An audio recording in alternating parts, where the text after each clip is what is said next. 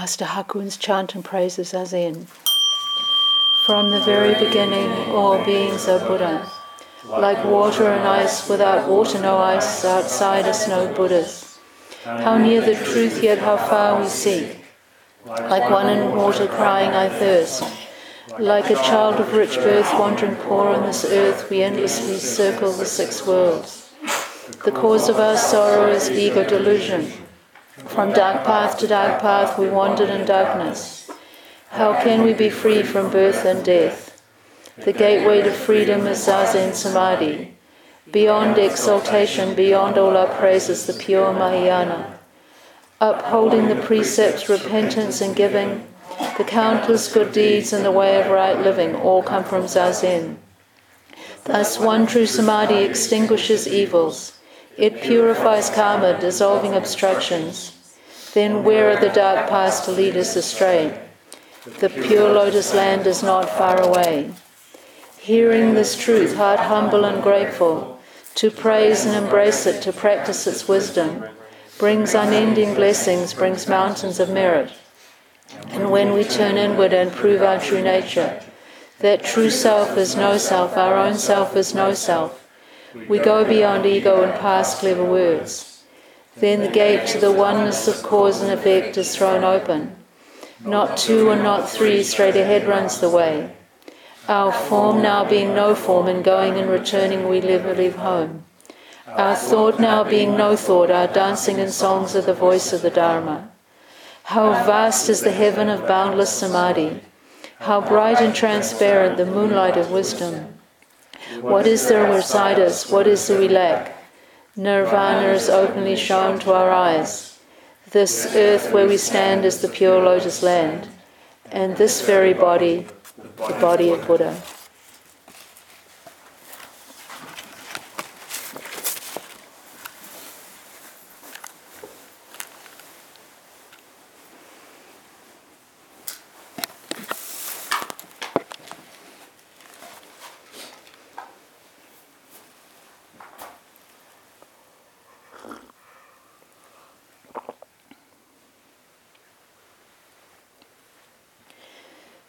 Today is the fourth day of our winter seven day sesshin, 3rd of August 2021, and we're going to um, continue reading from the life and teachings of Russel Williams. The title of the book is Not I, Not Other Than I, edited by Steve Taylor. And um, we'll just go back to the passage we were reading from um, right at the end of yesterday's teisho, because there was a little bit at the end that we we um, didn't capture. He says, contentment isn't something we aim for. It's not a question of moving forward to a destination, but of dissociating ourselves from all the things that hold us back. We make ourselves clearer. We allow our true selves to shine through and contentment begins to emerge naturally. We might feel a sense of something missing, but there's nothing missing from us. What let me read that, I'll start that again. We might feel a sense of something missing, but there's nothing missing from us. We are what is missing from the whole. The whole is missing us. I think this is a very helpful way to understand that what's missing is our showing up. What, what, what we need to shed or see through is our, the ways in which we hold ourselves apart. As he says, the whole is missing us. We're estranged. We're like, um, we're like the, the, the prodigal son. It's shame and pride and these sorts of emotions uh, keep us from going home.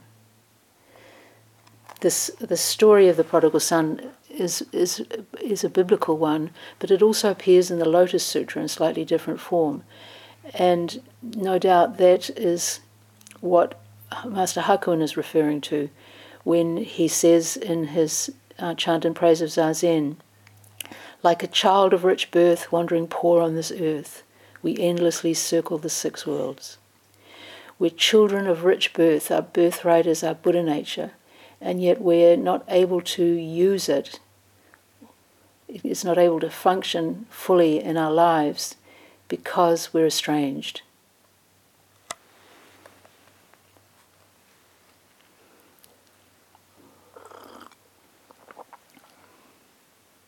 But there is this, this, this longing to return. We could say Mu longs to be realized.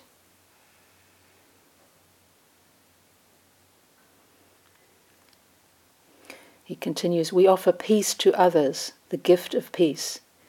We don't shut anybody or anything out. We allow everything in. We absorb the world, but we don't possess it. We become one with it.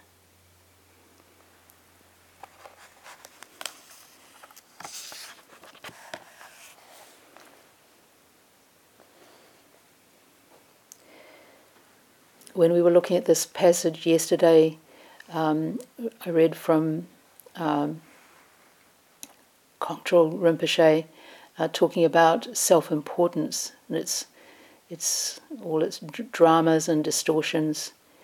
And uh, this uh, triggered quite a lot of responses from you all. Um,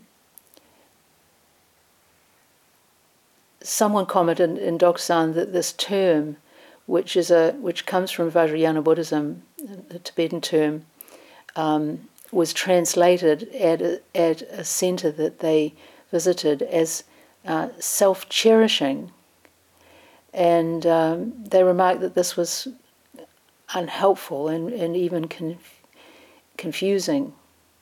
Um, many, if not most of us, come to practice with a habit of self deprecation, self hatred, even.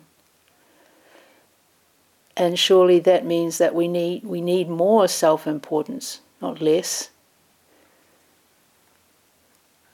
We could also point to the first precept not to kill but to cherish your life. You know, we're each sentient beings. We're, we're part of that all life.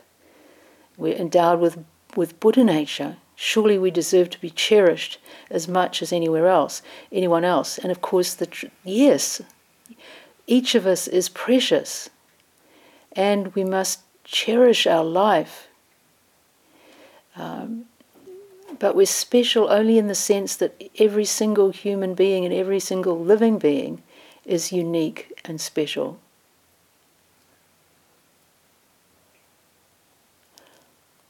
The, the confusion that can ar- arise around this uh, self cherishing is one of the reasons why I prefer the translation self partiality, though it's maybe not as hard hitting as self importance. I think we, we get a very strong image when we hear self importance. We may react quite strongly to self importance and arrogance when we see it in others even as we have perhaps a hard time recognizing it in ourselves. But the, the point the point that this term is is trying to get at is um, is really in a sense it's just plain old selfishness. Uh, we tend to treat ourselves differently than we do others. We tend to put ourselves first and have different standards for ourselves than, than we have for other people. We, and this comes up in all kinds of different ways, little and major. Um, I've told this one before, I think, but you, you can imagine coming home after being out, the house is empty, and you uh, notice that the back door is unlocked and you immediately assume that it was your spouse. And you, you begin to mentally rail against their carelessness. Uh, and then you, you just think it through a bit more carefully and you realize that you were the last one out of the house. And so actually, it was you who left the door unlocked. And then you may find that there's a subtle change in the commentary that goes with that.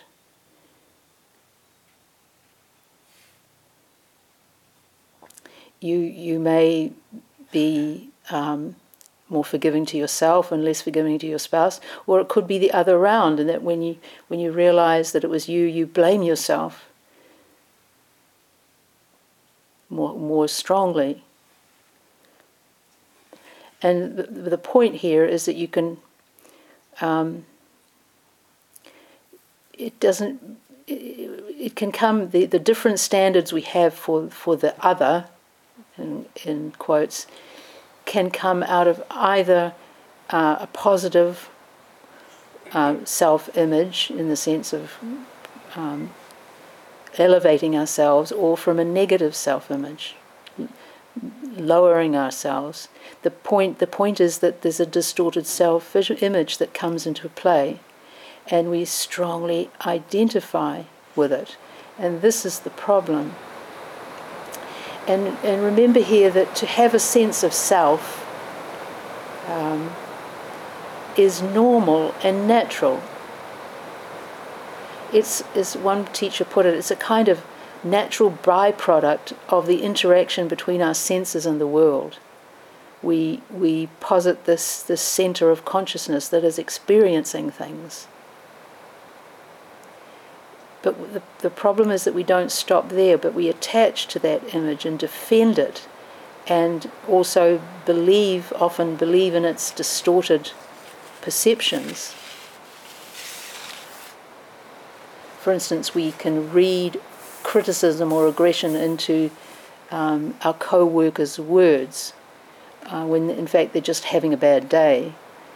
Or, or we can resist taking legitimate feedback um, when it's given because it's at odds with our self image. We somehow just don't hear it.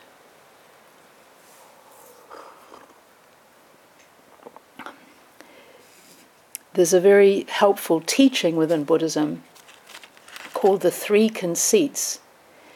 And it's a way of looking at how we we construct this sense of self and then how we maintain it and feed it and with, with um, millions of micro judgments. Um, the three conceits are um, I'm better than you.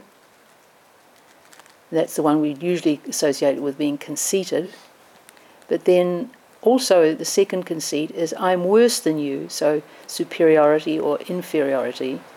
And then the third one is, is perhaps even more interesting, which is I'm as good as you. So emphasizing equality, and it usually comes like out as I'm as good as you, or passively you're as bad as me.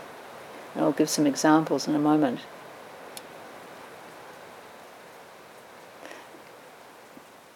All these these statements are blanket statements, and so they're wrong and, and can be shown to be wrong in different ways. Um, comparisons, somebody said comparisons are odious, and they um, form dualisms which don't really exist. But let's just let's read a little bit from this this um, article. It's um, it's by Christina Feldman, who's a, um, a Vipassana teacher. Christina Feldman.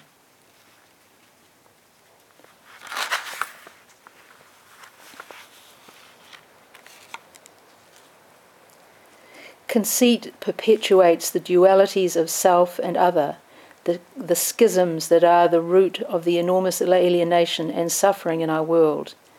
Our commitment to awakening asks us to honestly explore the ways in which conceit manifests in our lives and to find the way to its end. The cessation of conceit allows the fruition of empathy, kindness, compassion, and awakening, these things that um, Russel Williams was talking about. The Buddha taught that one who has truly penetra- penetrated th- this threefold conceit of superiority, inferiority, and equality is said to have put an end to suffering. So it can be understood as being very um, central to our practice. identifying these conceits when they arise in us.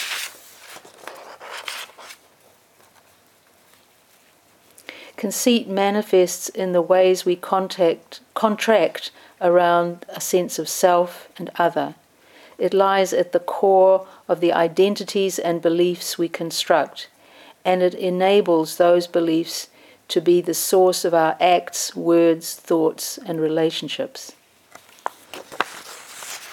Superiority conceit is the belief in being better or worthier than another. It's a kind of conceit that builds itself upon our appearance, body, mind, intelligence, intelligence attainments, stature, and achievements. It can even gather, even gather around our meditative superiority. We see someone shuffling and restless on their meditation cushion and then congratulate ourselves for sitting so solidly. We might go through life hypercritical, quick to spot the flaws and imperfections in others, sure that we would never behave in such unacceptable ways. Superiority conceit is easily spotted when it manifests in arrogance, bragging, or proclaiming our excellence to the world. On retreat, we may find ourselves rehearsing the conversations we will have with our partner, recounting our trials and triumphs, but especially our heroism in completing the retreat where others failed. We can feel remarkably deflated when his only interest is on when whether, whether we're going to take out the garbage.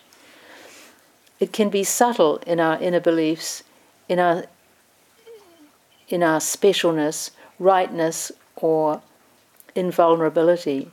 Superiority conceit like a, looks like a safer refuge than inferiority conceit, thoughts about being worse than another, but in truth both cause the same suffering. Feelings of superiority have the power to distort compassion into its near enemy, pity, and to stifle the capacity to listen deeply.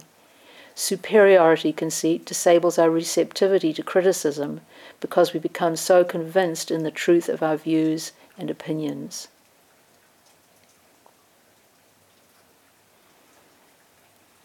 A traditional Buddhist story tells of the time after the Buddha's death when he descended into the hell realms to liberate all the tormented beings imprisoned there.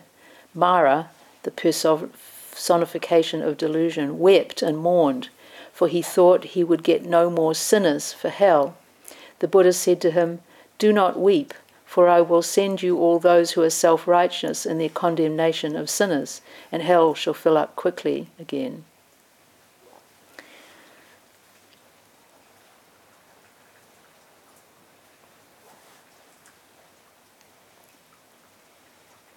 Inferiority conceit is more familiar territory for many of us, probably because a chronic sense of unworthiness is so endemic in our culture. The torment of feeling worse than others and not good enough is the daily diet of inferiority conceit. A student on retreat came in distress to report that none of her familiar dramas and agitation were appearing, and she was convinced she was doing something wrong.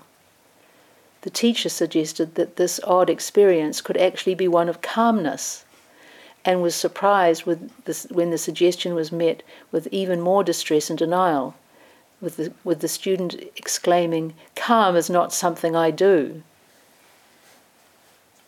We can do this, we can actually um, miss our good qualities and discount our achievements. It's, it's, um, it's very sad this. And and in this sense, this is where we could could use some some healthy self cherishing. Inferiority conceit is fertile in its production of envy, resentment, judgment, and blame, which go round and round in a vicious cycle of storytelling serving only to solidify our belief in an imperfect self. Seeing the suffering of superiority and inferiority conceit, we might be tempted to think that equality conceit is the middle path. However, a closer look shows that it is more a conceit of mediocrity and minimal expectations. Equality conceit is when we tell ourselves that we all share the same delusion, self centeredness, and greed, greed, and we all swim in the same cesspool of suffering. We see someone falling asleep on their cushion and feel reassured. We observe a teacher dropping their salad in the lunch line, and it confirms our view that people are essentially and hopelessly mindless sameness can seem both comforting and reassuring. Thinking that others are also struggling on the path can make us feel relieved of the responsibility to hold aspirations that ask for effort and commitment. Equality conceit can express disillusionment with human possibility. When we look at those who appear happier or more enlightened than ourselves and primarily see their flaws, we are caught in equality conceit. I think this is this this one is quite common in New Zealand. You know, we're all, we're all equal. Don't like to have somebody um, prominently successful. We have this like a somewhat casual attitude to things. She will be right.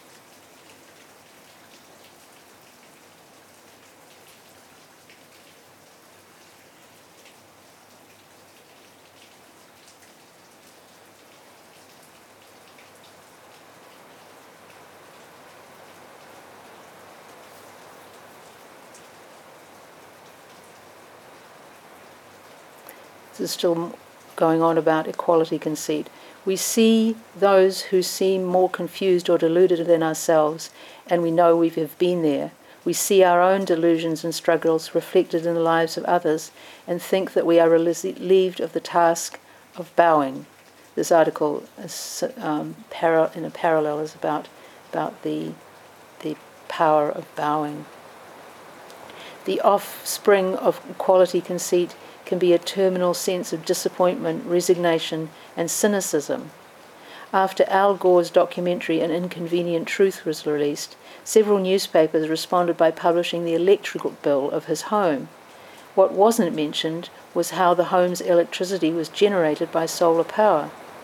It seemed there was a driving need to reduce his message and show that we're all hopeless carbon emitters.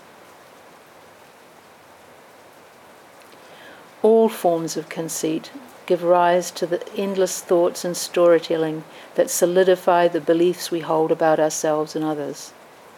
Liberating ourselves from conceit and the agitation it brings begins with our willingness to sensitize ourselves to the subtle and obvious manifestations of conceit as they appear.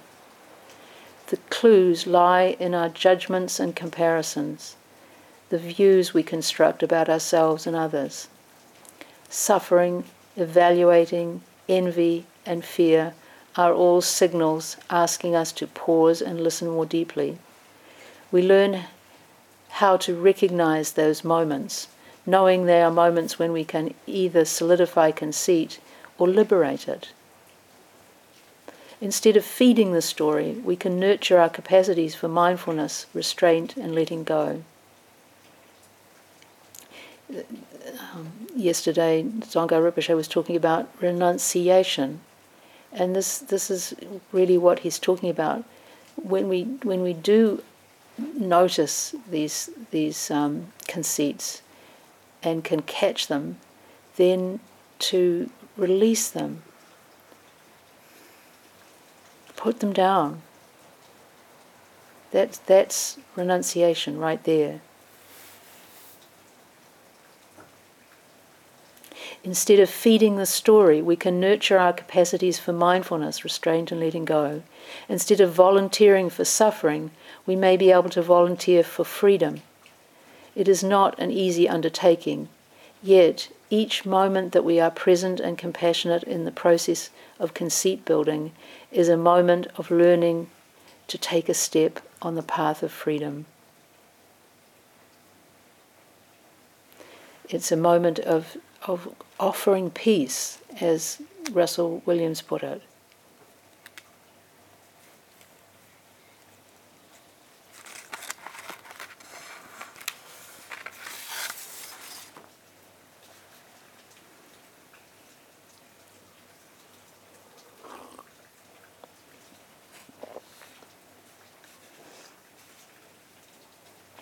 Back to our text.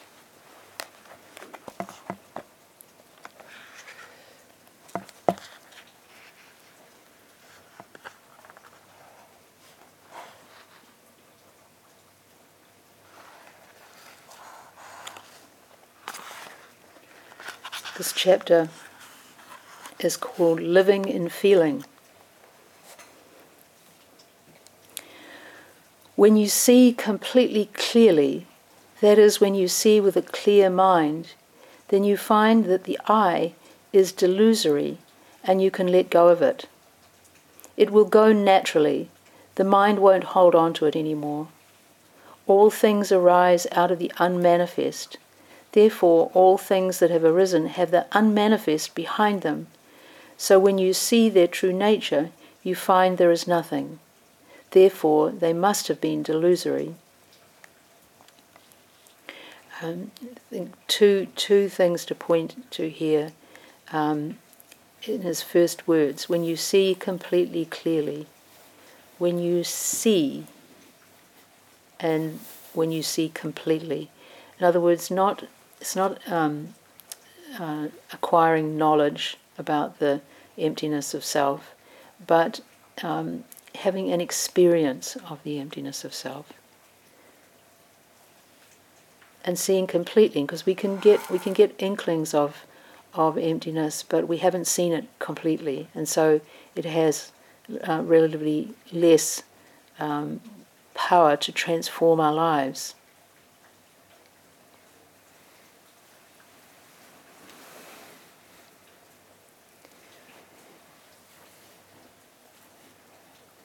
Yes, Tony Roshi used to use an analogy for for the relationship between our our I, the delusory I, the small I, and our mind as a whole. He said it like the, the I, the small self, is like the the tip of the ballpoint pen, the part that, that writes, and our mind was like the whole pen itself, stretching back behind that tip.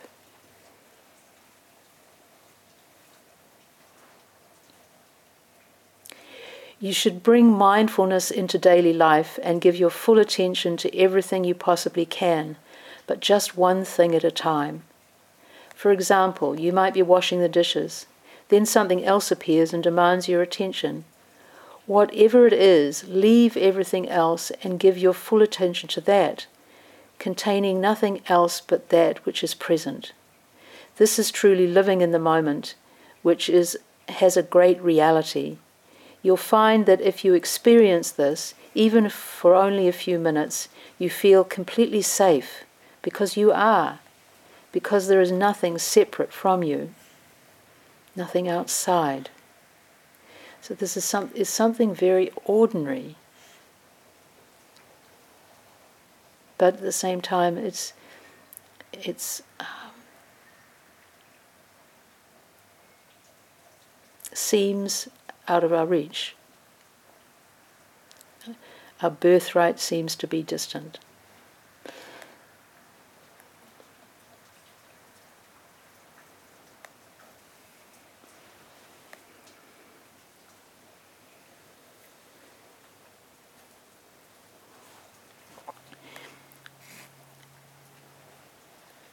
Our, our daily lives often are, are structured in ways which which make the what Russel Williams is talking about here very hard in the sense that we're often in, in situations with where we're multitasking, we've got m- multiple um, stimuli around us. Media on, calls coming in, texts,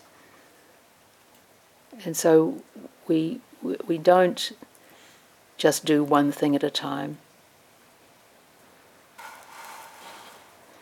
I think really it's not a minor thing to really pay attention to um, our lives in this way and see how we can um, simplify them so that we're not completely overstimulated all the time and can give give full attention to what's right in front of us.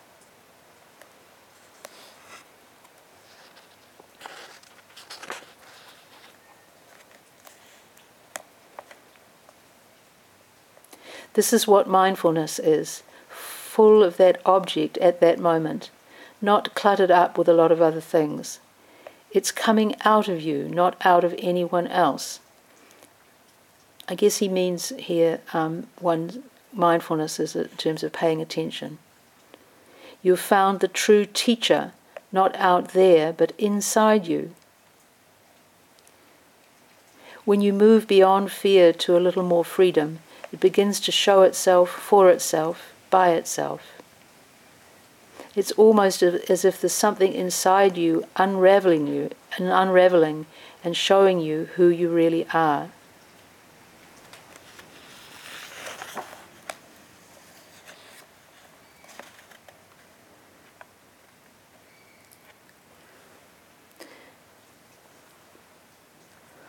From time to time, we all have thoughts that we don't want which shows that there is a part of our mind which is always detached from thinking, which stands back and observes it.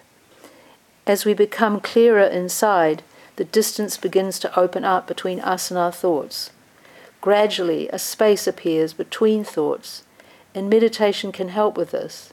And eventually, thought is no longer automatic. We experience stillness, and this inner peace, inner peace spreads to the people around us. People sense it when they're near you, and it spreads to them. You become a much more amenable companion. People become drawn to you because you are still, not angry or judgmental.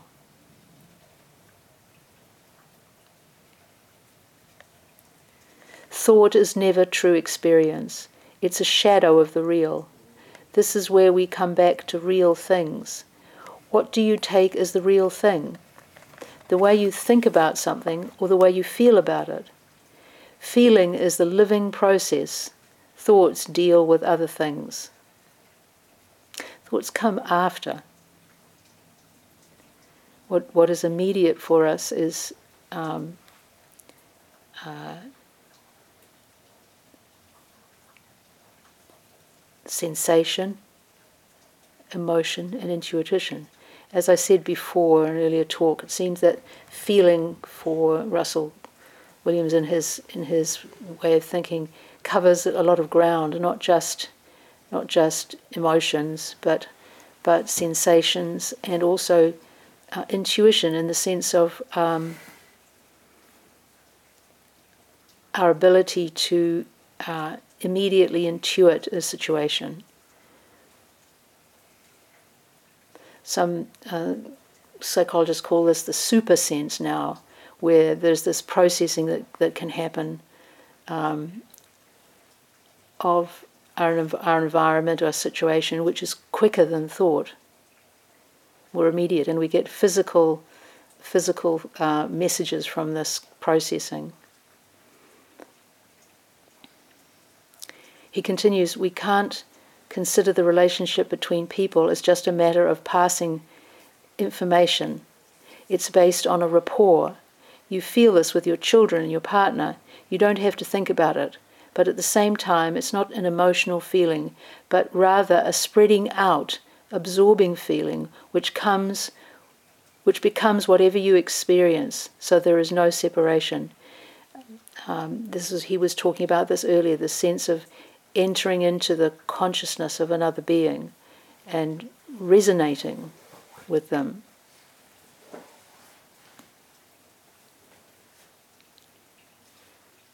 Um, this is something that's much more recognized in indigenous communities the, the need to um, establish relationship uh, before any business is done, establish rapport.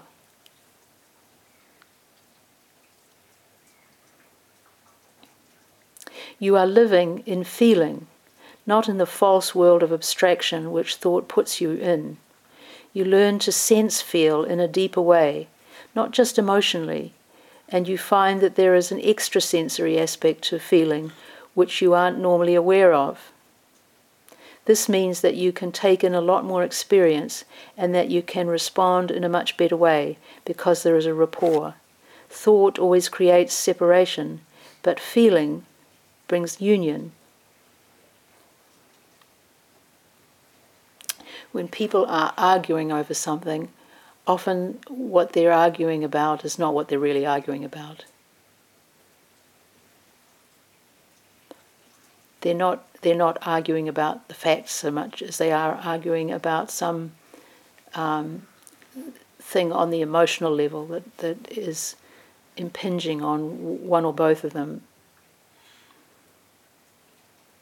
Some, some hurt, some discomfort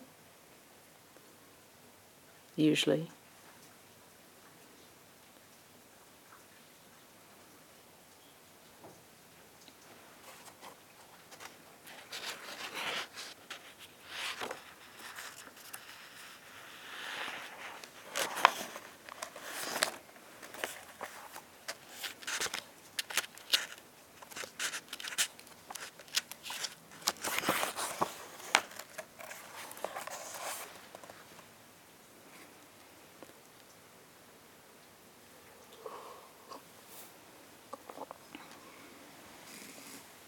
Next chapter is called um, The Nature of Consciousness. Um, we are talking about this in the, the, the, pros and cons of using the word consciousness, um, using words in any form. Um, and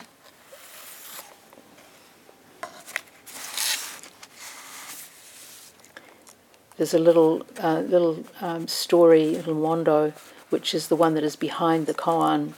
Um, what is this? Which um, um, perhaps illuminates this this question a little bit, and it's between um, the sixth ancestor Hui Neng, um, whose dates of 638 to 713, uh, Common Era and um, somebody who became one of his foremost disciples, Nanyue Huairang, whose dates are 677 to 744. Huairang entered the room and bowed to Hui Neng. Hui Neng asked, Where do you come from? I come from Mount Song, replied Huairang. What is this and how did it get here? Demanded Hui Neng. Huairang could not answer and remained speechless. He practiced for many years until he understood, and possibly checking other biographical um, material for eight years.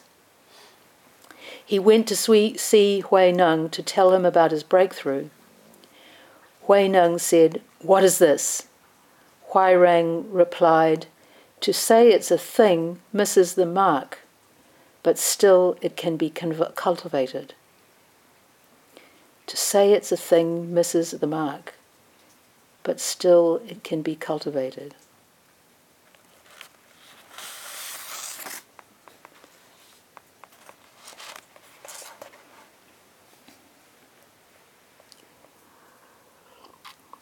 So, the first subheading in this chapter on the nature of consciousness is emptiness. He says, if you endeavour to construct knowledge of what you're trying to seek, you close the door to the actual experience. The only way to attain the experience is to come to a complete emptiness of the thought mind, total emptiness. And if one dwells there for any length of time, then one begins to find that the emptiness was never empty, because it contains the potential for all that may come to be. We enter into an area of ex- extremely fine aspects of consciousness that, dissolving into itself, loses duality. And there is only that. Or we can say, only this and this um, this image of of um, things dissolving back into uh, the void, emptiness, um, can be found now in in uh, atomic physics too. They talk about the the fecund void, with particles being born and, and returning constantly to this this uh, matrix of um, fertility and life. If you take anything that is manifest, sentient or insentient, and look deeply into its nature, you find that it has the same nature of consciousness. There are so many things which have a truth about them. In Buddhism, we have the unborn, the unmanifested, the uncreated, and out of that come the created and the manifest. Biblically, we have a similar thing in Genesis. In the beginning, there was but void, out of which comes the so called Word. This is the vibratory aspect out of which comes the world. But all leads back to the emptiness, the no thing from which something arises.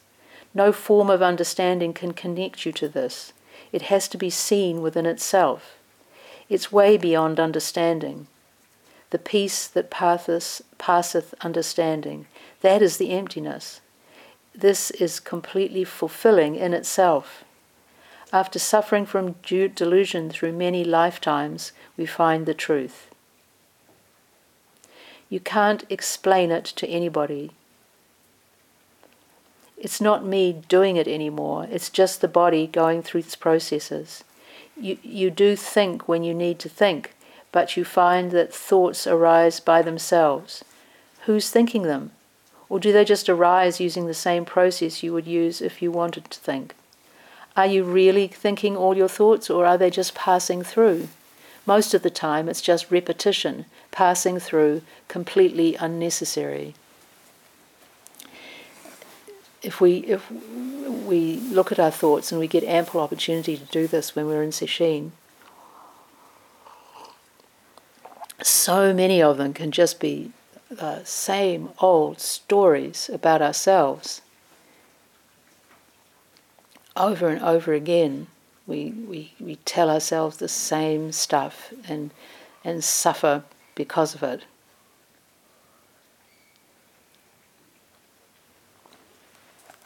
I don't know if anybody here is, is familiar with um, lyric opera, but um, and this this applies to other songs as well.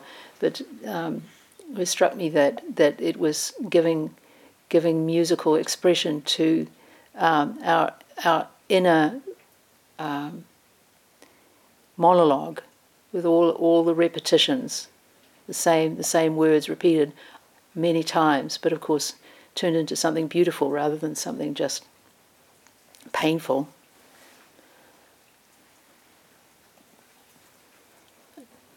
And these things repeat themselves because they they remain somewhat unconscious. And so they have a life, even though we may may not want to be thinking them, they have a, a life of their own because they're not they're not we don't see them clearly, we don't see them fully.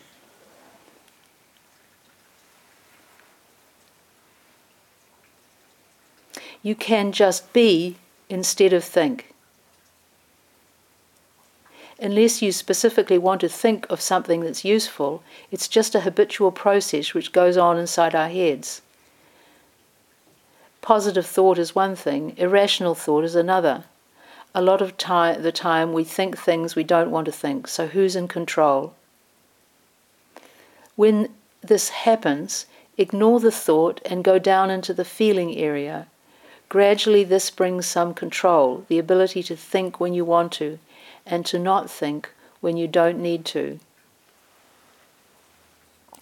Um, we, in whether it's breath practice or, or another practice, we talk about getting out of our heads and into our hara, into the belly.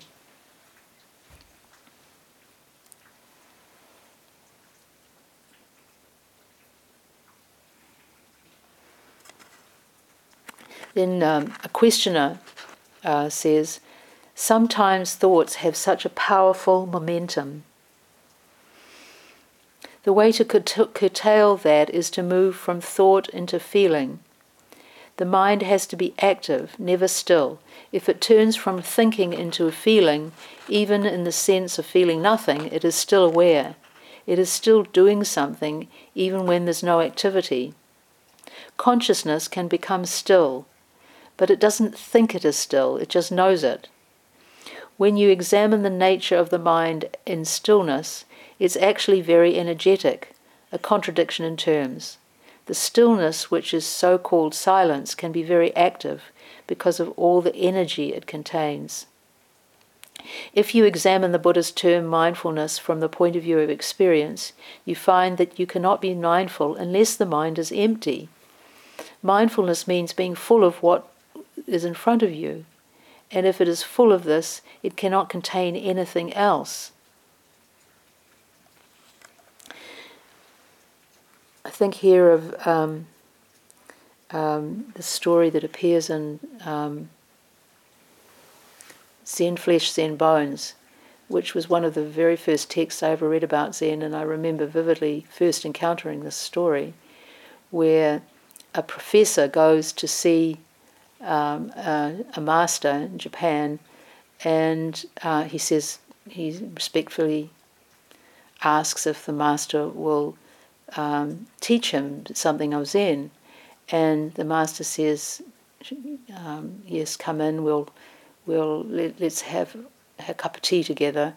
And then when the he's, the master is serving the professor, um, he pours him a, a small cup of green tea, and the the professor is about to take it, but the master keeps pouring, and the water spills over the edges of the cup and the the professor is kind of flabbergasted by this um, um, kind of uh, mistake by the master, but he he says then the master says something like.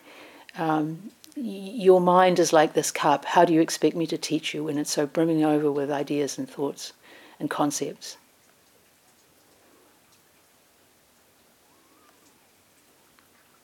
Russel Williams says, Williams says, concept and ideas have to go. There is only that, mindfulness. In the moment, this experience is all there is. Mind is pure consciousness. Not being conscious of thinking, that is something different. Thinking is just a process, not the mind itself. Mind is that which observes the thinking, not that which does it. I think, therefore I am. It's only true in the sense of I think, therefore I am an ego self. Otherwise, it's completely wrong.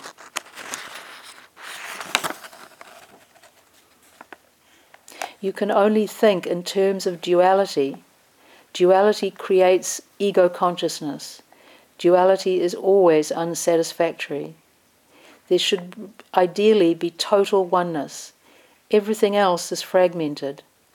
I think, therefore, I am an ego, not the deeper level of I am. Realization does not require identification. When we come to the point where that which sees knows only insight, sorry, then we come to the point where that which sees knows only inside. It sees it within, not out there, because it sees the nature thereof, and the, this nature can only be known by its own expression within we talk in, in Zen about um, turning the, the mind back on itself. Um, this is the this is the, the looking within. And we find everything there. As Master Dogen said, to study the way is to study the self. To study the self is to forget the self. To forget the self is to be enlightened by the 10,000 things.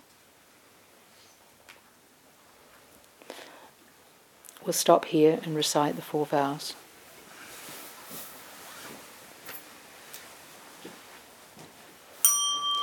All beings without number, I vow to liberate endless blind passions I vow to uproot, Dharma gates beyond measure. I vow to penetrate the great way of Buddha. I vow to attain all beings without number. I vow to liberate endless blind passions. I vow to uproot Dharma gates beyond measure. I vow to penetrate the great way of Buddha. I vow to attain all beings without number.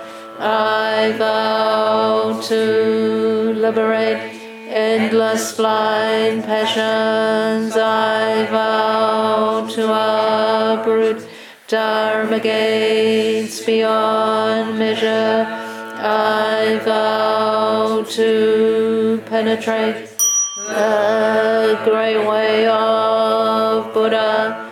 I vow